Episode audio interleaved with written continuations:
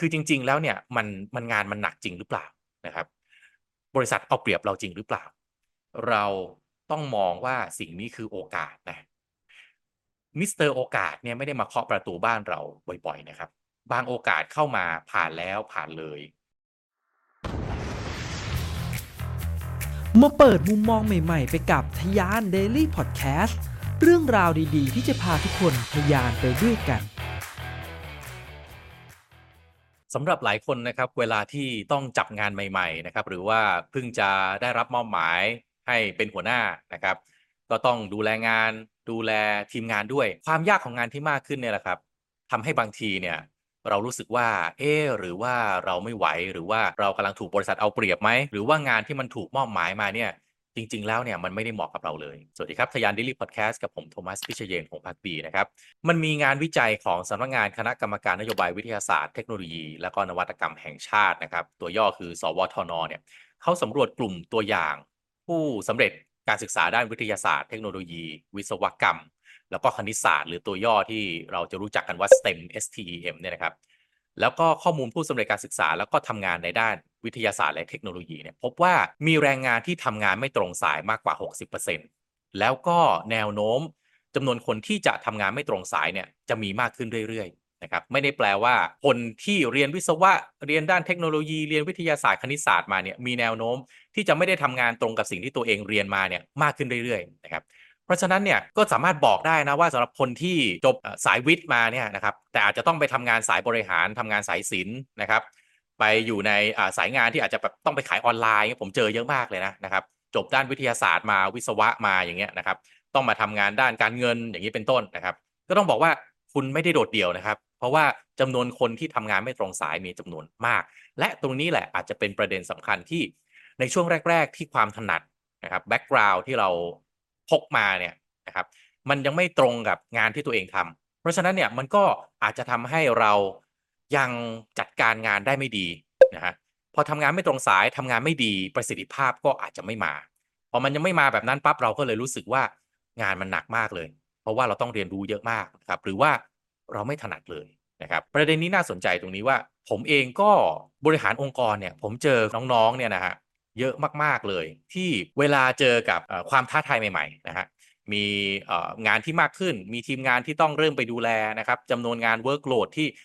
มากกว่าเดิมที่ตัวเองเคยทำเพราะว่าตัวเองได้รับการโปรโมทขึ้นมานะครับหรือว่าอยู่ในบริษัทมาเป็นเวลาหลายปีแล้วเนี่ยบริษัทก็มองว่าคุณมีศักยภาพนะ อยากที่จะให้เติบโตก็อาจจะมอบหมายงานให้มากขึ้น แต่สุดท้ายเนี่ยหลายคนก็มีปัญหานะครับ อยู่ดีๆ ก็ออกอาการอินดี้นะครับหรือว่าอาจจะ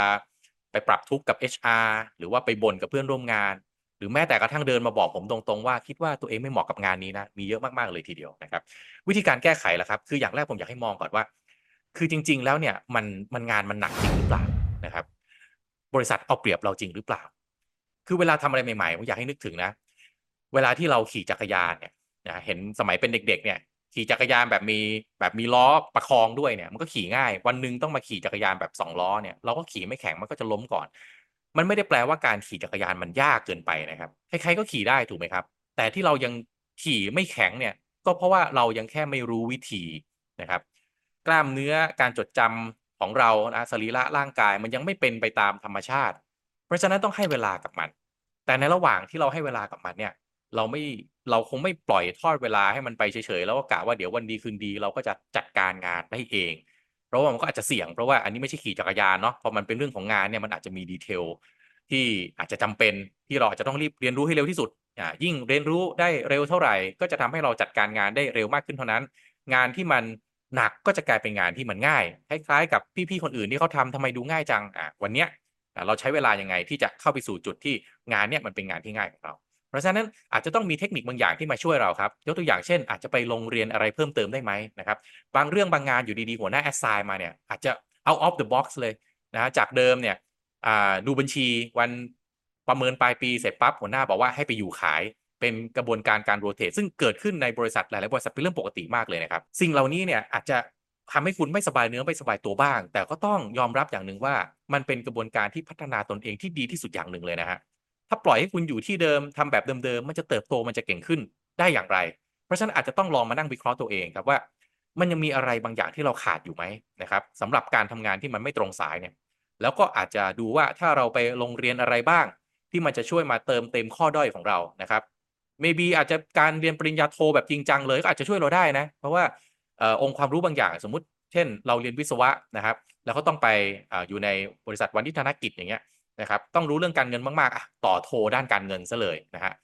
พวกเครื่องมือเครื่องไม้ทางด้านการเงินก็จะช่วยนะทำให้เราเนี่ยจัดการงานที่อยู่ตรงหน้าได้ง่ายขึ้นศัพท์ที่เราไม่รู้ไม่เข้าใจแทนที่จะไปศึกษาเองก็ไปลงเรียนเลย ก็จะทำให้เราสามารถจัดการงานที่ยากได้ง่ายขึ้นนะครับ เรียนเนี่ย ไม่ใช่แค่ว่าได้ความรู้อย่างเดียวนะ อีกแง่หนึ่งมันก็จะทำให้เราได้โปรไฟล์ด้วยนะครับ ในเรซูเม่ของเราในประวัติการทำงานของเราเนี่ย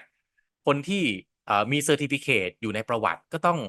บอกตามตรงว่าถึงแม้มันจะไม่ใช่ทุกสิ่งทุกอย่างที่นายจ้างเขาจะมาตัดสินเรานะ แต่มันก็ช่วยเพิ่มเครดิตของเราให้ได้มาก ๆ เลยนะครับ อีกอันหนึงนะครับ ถ้าเกิดว่ามันลงเรียนแบบเต็มที่มันยากเกินไปก็อาจจะไปสอบเป็นใบ cert short course ระยะสั้นก็ได้นะครับ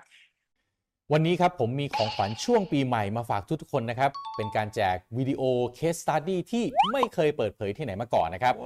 เป็นการใช้สูตรคิดอย่างสตาร์ทอัพในการสร้าง a n i t e c h ขึ้นมาจากศูนย์ มูลค่า 5,999 บาทนะครับ พร้อมกับสิทธิพิเศษในการเข้ากลุ่ม Community แบบสุด Exclusive ซึ่งมีจำนวนจำกัดนะครับ นอกจากนี้ก็ยังมีสิทธิพิเศษอีกมากมาย เฉพาะช่วงปีใหม่นี้เท่านั้นนะครับเสิร์ชชื่อกลุ่มนะครับตามที่ขึ้นบนหน้าจอนี้ได้เลยนะครับหรือว่ากดลิงก์ใน description แล้วพบกันและมาทะยานไปด้วยกันนะครับ ไปเรียนวิชาชีพอะไรบางอย่างที่เราอาจจะไม่มีความรู้มาก่อนนะฮะคืออาชีพใหม่ ๆ บางทีเนี่ยนะครับบางทีมันต้องการใบประกอบวิชาชีพนะนะครับใบประกอบวิชาชีพแบบง่ายๆที่เราเห็นรอบตัวเราเช่นจอปออย่างเงี้ยเจ้าหน้าที่ความปลอดภัยนะครับ การที่มันมีพวกใบเซอร์ติฟิเคตรับรองความสามารถในสายอาชีพเนี่ยมันช่วยเราได้มากๆในเรื่องของความน่าเชื่อถือ สิ่งที่เราจะได้จากองค์กรนะครับว่า เราเองเนี่ยมันมีเครื่องช่วยการันตีความสามารถของเราให้คุณดูมีภาษีที่ดีขึ้น เพราะฉะนั้นมันก็ทำให้เราก้าวหน้าได้เร็วขึ้น เลื่อนขั้นเร็วขึ้นนะครับ หรือเราจะคิดไปสมัครงานใหม่เนี่ยเราก็จะเป็นแคนดิเดตที่ดูมีความโดดเด่นนะครับ เพราะฉะนั้นโปรไฟล์ของเราเราถูกพัฒนาผ่านการเรียนรู้เนี่ยมันก็ทำให้เราสามารถที่จะก้าวกระโดดได้ในอาชีพของเรา แต่อีกอย่างหนึ่งนะครับที่ผมว่าสำคัญที่สุดเลยนะสำหรับคนที่รู้สึกว่างานมันหนักงานมันยาก งานมันไม่เหมาะกับเรา สิ่งที่คุณควรจะต้องพกพาเอาไว้นะครับ และผมคิดว่าเป็นสกิลที่จำเป็นและสำคัญมาก ๆ ที่คุณควรจะมีไว้ใช้ตลอดชีวิตนะครับ นั่นก็คือสิ่งที่เรียกว่า can do attitude ครับทำง่าย ๆ เลยครับ can do attitude ทุกอย่างทำได้ ฉันต้องเชื่อว่าฉันทำได้นะครับ หลายคนเนี่ยเวลาไปเจองานไปเจอความท้าทายก็อะทำไปสักพักไม่เอาแล้วดีกว่า รู้สึกว่าไม่ใช่ไม่โอเค ด่วนตัดสินไปเนี่ยนะครับ บางทีมันเป็นการสร้างอุปนิสัยนะฮะให้เราเป็นคนที่ยอมแพ้อะไรง่าย ๆ เราต้องอยากให้ทุกอย่างมันลงตัวตามที่เราคิด บางทีผมอยากให้มองในะเรื่องงานเนี่ยบางทีมันเหมือนแฟนไหมนะครับไอ้ที่ถูกใจเราก็เยอะอะแต่เราอะดันไปมองแต่ข้อติข้อเสียของเขาทั้งๆที่จริงๆเนี่ยเขาอาจจะเป็นคนที่เหมาะกับเราก็ได้ คนเราบางคนเนี่ยนะครับ หัดปิดตาข้างเดียวไม่เป็นเนี่ยนะฮะอยู่บนโลกนี้ไม่มีความสุขนะครับ คนเป็นเจ้าของธุรกิจเช่นกันนะปิดตาข้างเดียวไม่ได้เนี่ยนะ ทำงานใหญ่ไม่ได้นะครับทำได้แต่การเล็กๆ เพราะอะไรมันก็ไม่ถูกใจเราก็ทนไม่ได้ไปสมดนะครับ เพราะฉะนั้น can do attitude เป็นสิ่งที่สำคัญมากๆ ที่จะทำให้ตัวคุณสามารถทำอะไรก็ได้ครับ ที่คนอื่นเขาทำได้ เราก็มีโอกาสที่จะทำได้เช่นเดียวกัน ยกเว้นว่ามันไม่ชอบจริง ๆ มันขัด มันมันไม่ใช่สิ่งที่เราอยากจะทำแบบสุดโต่งจริง ๆ อันนั้นก็ว่ากันไปนะฮะแต่ถ้าเอาแบบว่าโดยทั่ว ๆ ไปเลยเนี่ย มันควรจะคิดให้ได้ก่อน ควรจะพัฒนา attitude ที่ว่าถ้าคนอื่นทำได้ เราก็น่าจะทำได้เหมือนกันเนี่ยควรจะเป็นค่ามาตรฐานนะที่เราทุกคนควรจะมีนะครับ บางคนเนี่ยนะฮะคือพยายามแค่นิดเดียวอะนะฮะแล้วก็บอกว่าฉันทำไม่ได้แล้ว แต่บางคนโอ้โหพยายามทำแล้วทำอีกทำแล้วอีก ไม่ได้รู้สึกว่าตัวเองเหนื่อยแต่อย่างใดเลย เพราะว่าสร้างลักษณะนิสัยตรงนี้เอาไว้นะครับเพราะฉะนั้นต้องกลับมาถามเราอะว่าเราอยากจะเป็นคนแบบไหนนะครับ ในขณะเดียวกันงานที่ยากงานที่เหนื่อยนะครับ เราต้องมองว่าสิ่งนี้คือโอกาสนะมิสเตอร์โอกาสเนี่ยไม่ได้มาเคาะประตูบ้านเราบ่อยๆนะครับ บางโอกาสเข้ามาผ่านแล้วผ่านเลย เราไม่พร้อมที่จะเปิดต้อนรับอะมี attitude ที่ cannot do มี attitude ติดลบ negative ไว้ก่อน ขี้บ่นอินดี้นะครับ บางทีเนี่ย โอกาสที่คนอื่นเขาให้มาเนี่ยนะฮะอาจจะเป็นเพราะว่าเขาเห็นศักยภาพเรา ที่เรา ด้วยประสบการณ์เรามันมีน้อยอะ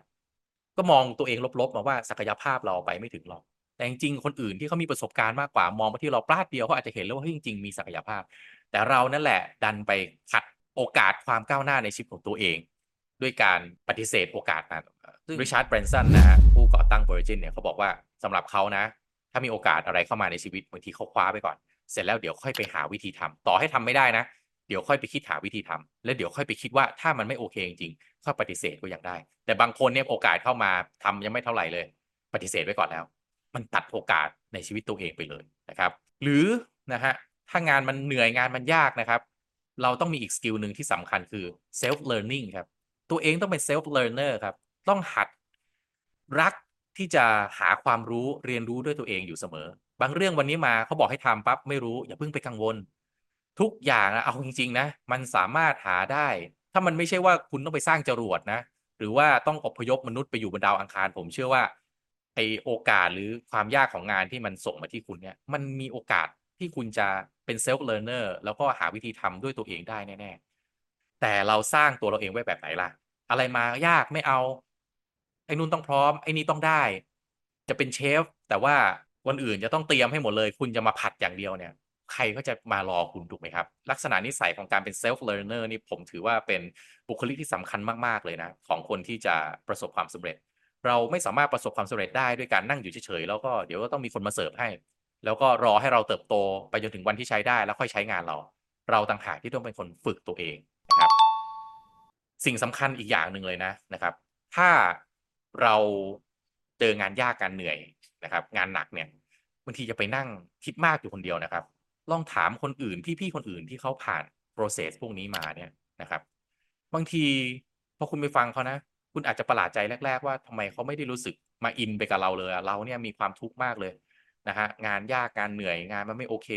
ทำไมไม่มีใครเข้าใจเราเลย พอไปฟังคนอื่นเอ๊ะทำไมเขาไม่เห็นจะมาเป็นทุกข์อะไรกับเรา เราต้องเอาตรงนั้นมาคิดแล้วนะว่าไอ้ที่เราคิดว่างานมันเหนื่อยงานมันยากเนี่ย เพราะตัวเราเองหรือเปล่า เพราะเราคิดไปเองหรือเปล่า ถ้าคนอื่นเขาไม่ได้เห็นด้วยกับเรา เราเปิดใจฟังไหม ว่าจริง ๆ แล้วเนี่ยมันอาจจะไม่ได้เป็นงานเหนื่อยงานยากขนาดนั้นไหมนะครับในปัจจุบันเนี่ยถ้าเกิดว่าไปรอให้เรารู้ก่อน แล้วถึงค่อยไปทำเนี่ยผมว่าโอกาสแบบนั้นมันยากนะส่วนใหญ่แล้วเนี่ยผมคิดว่าสำหรับน้องๆที่เป็นระดับจูเนียร์แล้วขึ้นมาเป็นระดับหัวหน้าเนี่ยเขาไม่ได้รอให้คุณพร้อมทั้งหมดก่อนร้อยเปอร์เซ็นอยู่แล้วนะครับ ด้วยสภาพการแข่งขันนะครับ ด้วยความไวของออการที่ต้องแข่งกันในปัจจุบันเนี่ย มันไม่สามารถที่จะรอให้เสด็จน้ำขนาดนั้นได้ บางทีมันต้องได้แล้วเนี่ยก็ต้องผลักดันกันแล้ว เพื่อให้องค์กรเนี่ย มันก้าวหน้า ตัวเราเองต้องกลับมามองตัวเองครับ อะไรก็ยากอะไรก็เหนื่อยเนี่ย สปีดการเดินของเราเนี่ย มันเร็วเท่าองค์กรไหมแล้วคุณลองคิดดูสิครับ ทั้งองค์กรมันวิ่งไปในสปีดแบบนั้นะแต่ตัวคุณเนี่ย บอกว่าจะให้องค์กรต้องรอคุณ คุณว่าเขาจะรอไหมลองคิดดูดี ๆ นะครับ โลกเนี่ยมันเปลี่ยนไปมากจริง ๆ นะครับ ใครจะทำงานได้อย่างที่ตัวเองต้องการตามความถนัดความความชอบได้ร้อยเปอร์เซ็นตามสิ่งที่ตัวเองอยากทำตามประสบการณ์ที่ตัวเองอยากได้เนี่ย ผมว่าเป็นเรื่องยากมากนะนะครับ คือถ้าทำงานไม่ตรงสายทำงานยากเนี่ย ผมขอเป็นกำลังใจให้นะ ผมเจอหลายคนมาก ๆเลย แล้วผมก็คิดว่า คนที่ทำงานไม่ตรงสาย เจองานยากการเหนื่อย หรือแม้แต่ทำงาน จบตรงจบตรงกับที่ตัวเองเรียนมาเนี่ยมันก็ไม่มีทางที่มันจะได้ทำตรงกับสิ่งที่ตัวเองต้องการทุกอย่างต่อให้คุณจบนะฮะด้านวิทยาศาสตร์ วิศวกรรมศาสตร์มา คุณมาเจองานด้านบริหารที่คุณต้องขึ้นมาเป็นผู้บริหาร คุณก็ต้องเจอเรื่องการเงินบัญชีใช่ไหมฮะเจอเรื่องของการเจรจา negotiation มันก็เป็นอีกศาสตร์หนึ่งอะมันก็เป็นงานยากในอีกระดับหนึ่งแล้วคุณจะยังไงฮะ จะบอกว่าไม่เอาเราขออยู่ในตำแหน่งเดิมเหรอ ก็ต้องคิดให้ดีว่า เรารับได้จริงหรือเปล่าที่เราบอกว่าชีวิตเราขอไม่ก้าวหน้านะ องค์กรก้าวหน้าไปเถอะฉันขออยู่เท่านี้ เราควรจะปฏิบัติตนเอง ให้เป็น team member คุณภาพแบบนั้นจริงหรือเปล่าขอบคุณสำหรับการติดตามนะครับ เป็นกำลังใจให้กับทุกๆ คนที่กำลังเจองานยากงานเหนื่อย เชื่อว่าถ้าคุณมีสิ่งที่ผมพูดไปใน EP นี้ คุณจะกลายเป็น team member ที่มีคุณค่าขององค์กรแน่นอน แล้วพบกันใน EP ต่อไปนะครับ สวัสดีครับ พิเศษสำหรับชาวทะยานนะครับแพลตฟอร์ม Future Skill เป็นแพลตฟอร์มที่ช่วยทุกคนในการพัฒนาตนเองนะครับผมมีสิทธิพิเศษที่จะให้ทุกคนช่วยในการพัฒนาตนเองได้ง่ายขึ้นนะครับโดยผมมีโค้ดส่วนลดสำหรับแพ็กเกจ 1 ปีสูงถึง 50%นะครับจากราคา 9,948 บาทหลือเพียง 4,974 บาทครับและสำหรับคนที่ทำธุรกิจนะครับผมมีโค้ดส่วนลด 100 บาทนะครับในแพลตฟอร์ม The Vision by Future Skill ซึ่งในนั้นมีคอร์สที่ผมพัฒนาร่วมกับ Future Skill ก็คือ Leadership Under Crisis ด้วยนะครับโค้ดส่วนลดนี้สามารถที่จะเอาไปใช้กับคอร์สอื่นๆที่อยู่ใน The Vision ได้เช่นเดียวกันนะครับ สิทธิพิเศษโอกาสดีๆ แบบนี้อย่าพลาดกันนะครับทะยาน Daily Podcast พอดแคสต์สาระน่ารู้และเรื่องราวพัฒนาตนเองให้ดีขึ้นในทุกๆวันสำหรับคนทำธุรกิจกับผม โทมัส พิชเยนทร์